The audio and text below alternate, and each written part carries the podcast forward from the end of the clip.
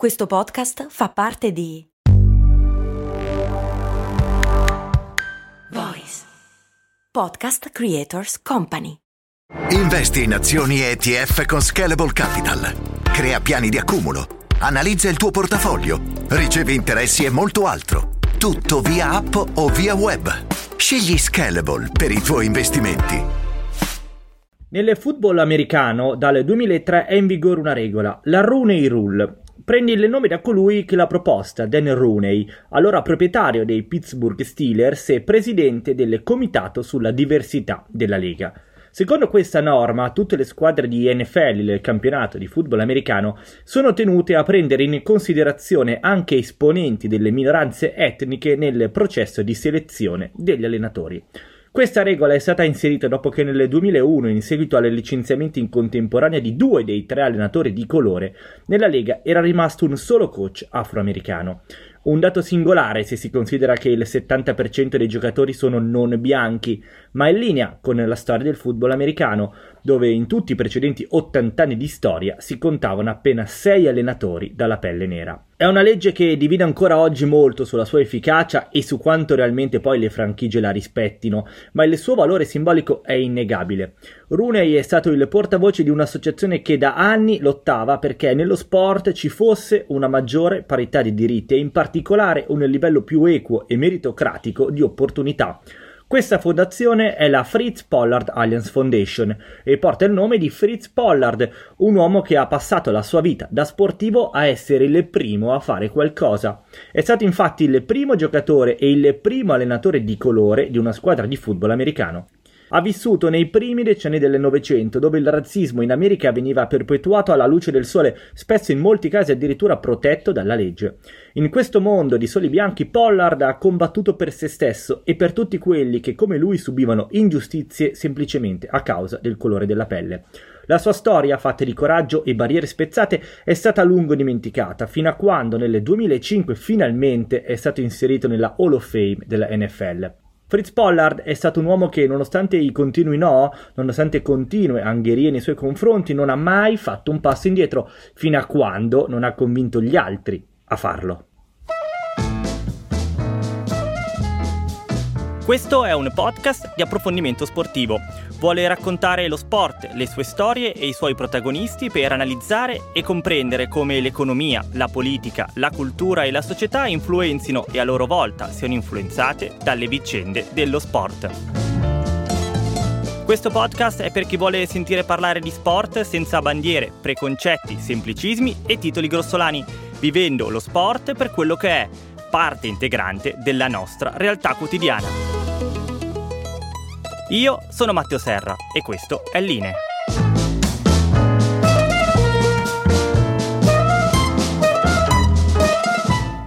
Pollard nasce in un quartiere della periferia di Chicago il 27 gennaio del 1894. Suo padre John William era un barbiere, mentre la madre Amanda faceva la sarta. Settimo di otto fratelli, Fritz in realtà l'anagrafe venne registrato come Frederick Douglass. Il padre lo aveva chiamato così in onore di un noto abolizionista che ammirava molto.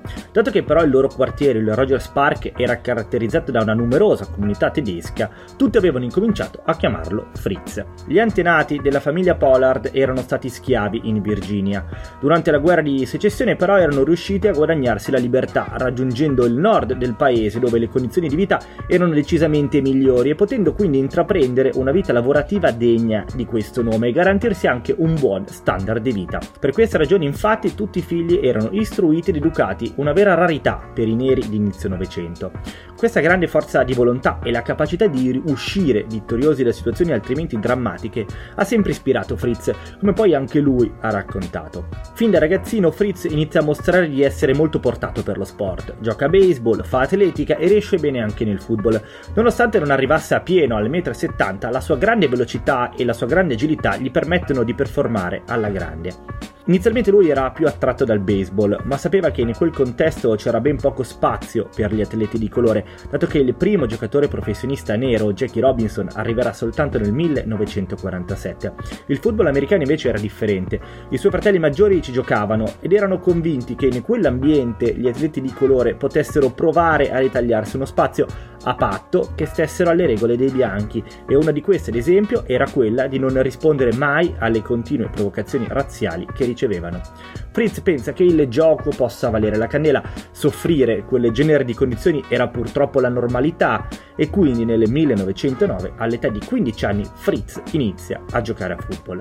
Nella squadra del liceo risulta subito uno dei migliori giocatori e quindi al termine della high school ambisce a trovare spazio in un'università. Inizialmente però riceve un sacco di rifiuti, molti campus non vogliono avere studenti di colore e quindi ne inventano di ogni per dirgli di no.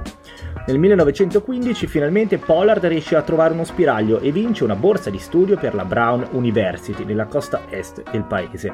Ecco, se entrare era stato complicato, non era nulla a confronto del frequentare l'università. Pollard era solo il secondo afroamericano dell'università e l'unico in assoluto a vivere nel campus. Nessuno degli altri studenti voleva avere rapporti con lui, era costantemente vittima di sguardi disprezzanti. Fritz però se lo aspettava, si ripeteva continuamente che il suo scopo lì era quello di giocare a football e così guadagnarsi un futuro.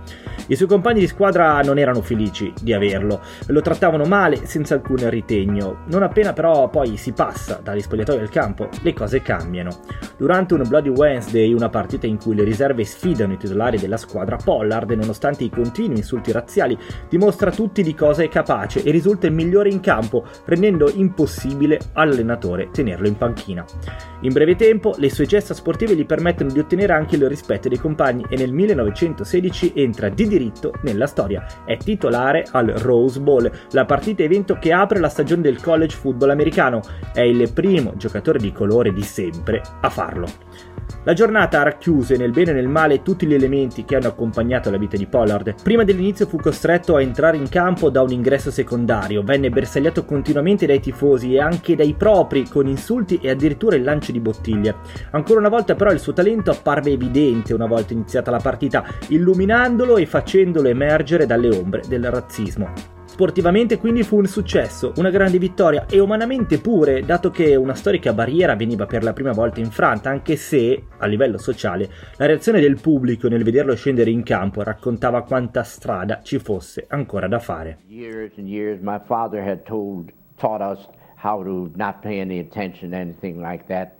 Uh, even in intercollegiate football, guys used to, "Oh, little black boy," and things like that. The Yale team and the Harvard team, you know, and I got so, and even out where I lived in the community in which I lived, people used to say, "Oh, that's that little black boy, that athlete, this and that and the other thing." Nonostante il suo talento nello sport, tuttavia il periodo universitario non durò a lungo. I suoi risultati accademici erano parecchio scarsi e così perse la borsa di studio. Fritz allora prima provò a studiare da dentista e nel 1917 venne arruolato dall'esercito americano per la prima guerra mondiale. Non andò mai al fronte in Europa, venendo invece assegnato a un'accademia di formazione del Maryland. È una bella fortuna per lui anche perché lì inizia ad allenare gli atleti di colore della Lincoln University. È un momento chiave perché realizza di avere tutte le carte in regola sia per giocare sia per allenare nel mondo professionistico. Nella storia della lotta per i diritti sociali degli afroamericani, il 1919 è l'anno della Red Summer. Per giorni in tutto il paese i neri scesero in piazza per chiedere maggiori diritti e la polizia spesso rispose senza mezzi termini, arrivando ad uccidere in un primo esempio di un copione che da lì agli anni successivi si ripeterà spesso. Nella vita di Fritz il 1919 è invece l'anno del grande salto. Visto quello di buono che aveva fatto alla Lincoln, viene chiamato ad Akron, nell'Ohio. Lì lo aveva voluto il proprietario della neonata Akron Pros, una squadra iscritta all'American Professional Football Association, l'antenata della NFL. Era pronto a diventare a pieno titolo un giocatore di football professionista. La sua carriera era pronta a iniziare. Esattamente come era successo qualche anno prima, anche in occasione del suo esordio da professionista, Fritz ebbe un bel assaggio di quello che lo aspettava. Fu costretto a cambiarsi nel negozio di sigari vicino allo stadio e venne fischiato duramente per tutta la partita dai suoi stessi tifosi. Vedere un giocatore di colore scorazzare in mezzo al campo era un fatto inedito e la società americana in quel periodo lo viveva come una sorta di affronto.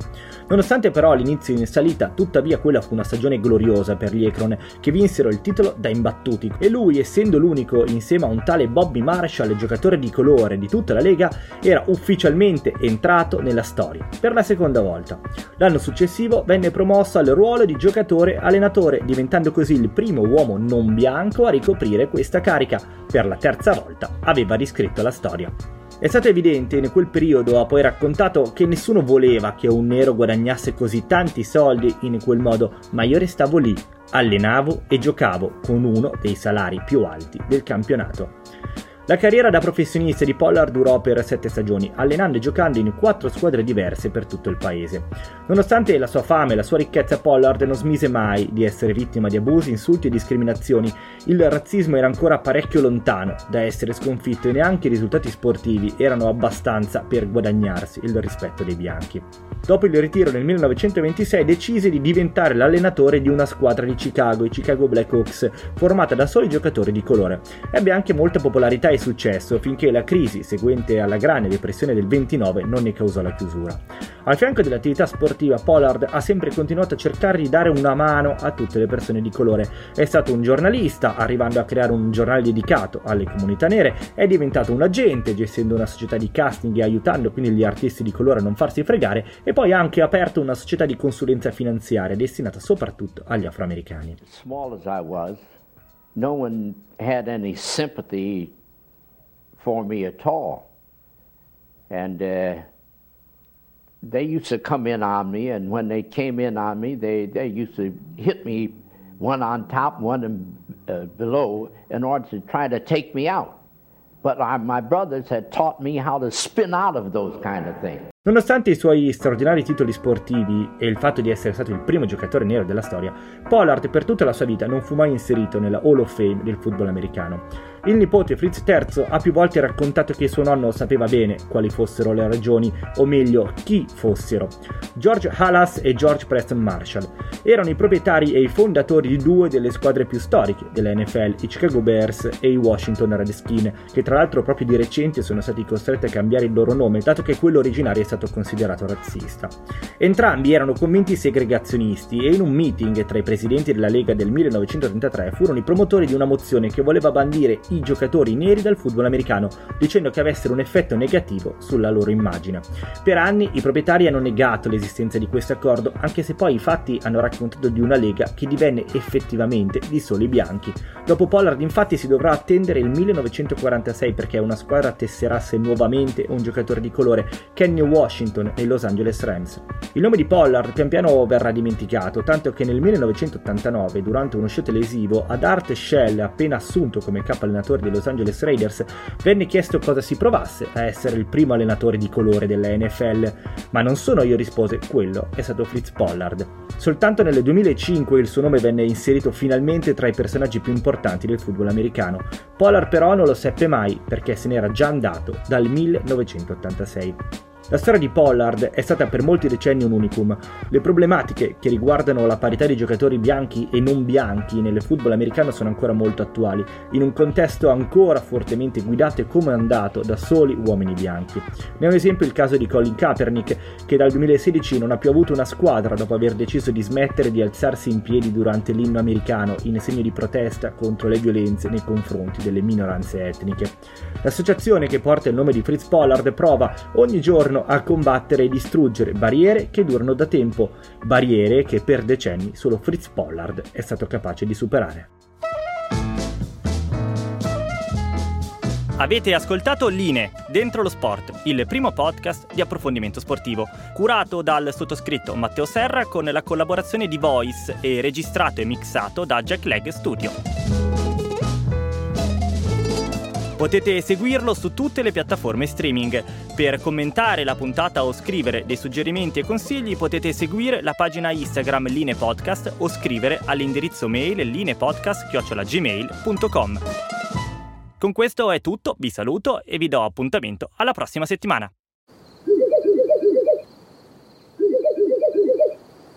La libertà ti sta chiamando.